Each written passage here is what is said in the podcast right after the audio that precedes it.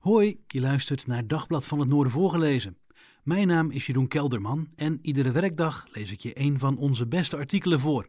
Aflevering 19. Eigenaar zorgboerderij ondergedoken na bedreigingen. De eigenaar en het personeel van de zorgboerderij in Wedde zijn ondergedoken wegens bedreigingen. De vader van een medewerker zegt: Dit moet stoppen. Laat de rechter zijn werk doen. Dit artikel is geschreven door Luc Sporrel en Ina Rijtsema. De eigenaren en het personeel van de in opspraak geraakte zorgboerderij in Wedde zijn ondergedoken na bedreigingen. Op advies van de politie zit mijn dochter op een schuiladres, bevestigt de vader van een verdachte medewerkster. Zorgboerderij Aurora Borealis is verlaten. Rondom het pand staan vier grote opstellingen met beveiligingscamera's van Bouwwatch. En s'avonds staat het terrein in het volle licht. De boerderij werd dinsdag belaagd door een groep boze mensen die verhaal kwam halen na de uitzending van Undercover in Nederland over de misstanden op de zorglocatie. Na het opstootje, waar ook de politie aan te pas kwam, zijn alsnog twee ruiten gesloopt. Ook Alfred Steenekes, die enkele weken geleden een doorstart maakte op dezelfde locatie, is vertrokken. De grote banner van Persoonlijke Zorg Westerwolde, het nieuwe bedrijf, is weggehaald. Op Facebook is een heksenjacht ontketend. Onder de noemer Project W werd op sociale media opgeroepen de zorgboerderij te belagen. En er zijn oproepen om de zes verdachte betrokkenen van de zorgboerderij een lesje te leren. De zes werden eind december aangehouden op verdenking van mishandeling van kwetsbare zorgcliënten. Ze mogen een eventueel proces in vrijheid afwachten. Een 26-jarige medewerkster heeft eerder deze week Gieten verlaten omdat een groep boze mensen dreigde naar haar huis te komen, bevestigt haar vader. Hij is zwaar aangeslagen door de situatie. Zijn dochter begon enkele maanden geleden op de zorgboerderij. Hij heeft de uitzending gezien en is onder de indruk, hoewel zijn dochter amper in beeld kwam van de geheime camera van Undercover in Nederland. De vader zegt erover: Zo ken ik mijn dochter niet. Ze is onder druk gezet door haar twee bazen, die haar indoctrineerden. Hij wil niet te diep op de zaak ingaan en wenst anoniem te blijven uit angst voor belagingen. Ze is bang dat ze wordt aangevallen het is niet normaal wat er allemaal op Facebook wordt gezegd en waartoe wordt opgeroepen. De persoonsgegevens van de 26-jarige vrouw liggen op straat. Onbegrijpelijk dat dit zomaar kan. Ze is nu al veroordeeld, al dus haar vader. Ook op adressen van andere medewerkers is het huis verlaten.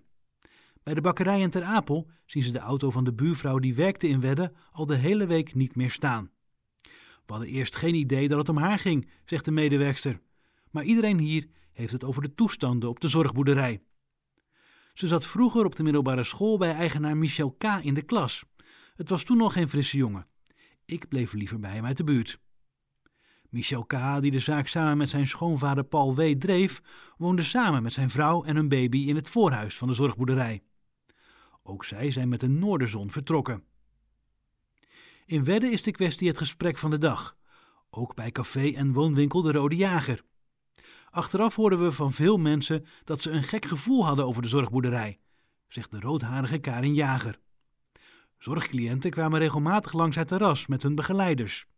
Onaardige mensen. Ze begroeten ons niet eens. Heel vreemd. Een van de medewerkers was alweer aan het werk bij een andere zorgboerderij, de Vossenburg in Winschoten. Ze had wel verteld dat ze bij Wedde had gewerkt, vertelt eigenaar Monique Pol. Ze zei dat ze niet had meegedaan aan de mishandelingen en juist bleef in het belang van de cliënten. Dat bleek tot verbijstering van Paul niet te kloppen. Ze is erg geschrokken van de uitzending, waarin ze ook haar medewerkster zag in een slechte rol.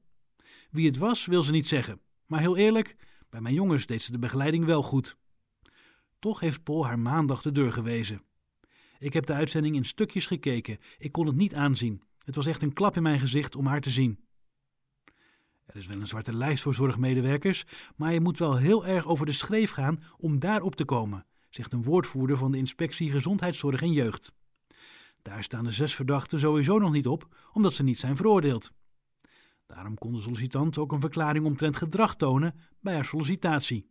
Pol zegt daarover: En bij oud-werkgevers kon ik natuurlijk niet aankloppen. De vader van de verdachte medewerkster wacht met vrees de uitzending van zondag af. Dan wordt het tweede deel getoond van de geheime opnames die Alberto Stegeman maakte voor zijn programma Undercover in Nederland. De vader hoopt dat de bom niet opnieuw barst. De bedreigingen moeten stoppen. Laat de rechter zijn werk doen. Je luisterde naar Dagblad van het Noorden voorgelezen. Mijn naam is Jeroen Kelderman en iedere werkdag lees ik je een van onze beste artikelen voor. Dit was aflevering 19. Eigenaar zorgboerderij ondergedoken na bedreigingen. Dit artikel werd geschreven door Luc Sporrel en Ina Rijtsema. Wil je nou zelf meer artikelen lezen? Ga dan naar onze website dvan.nl. En heb je tips over de zorgboerderij in Wedden?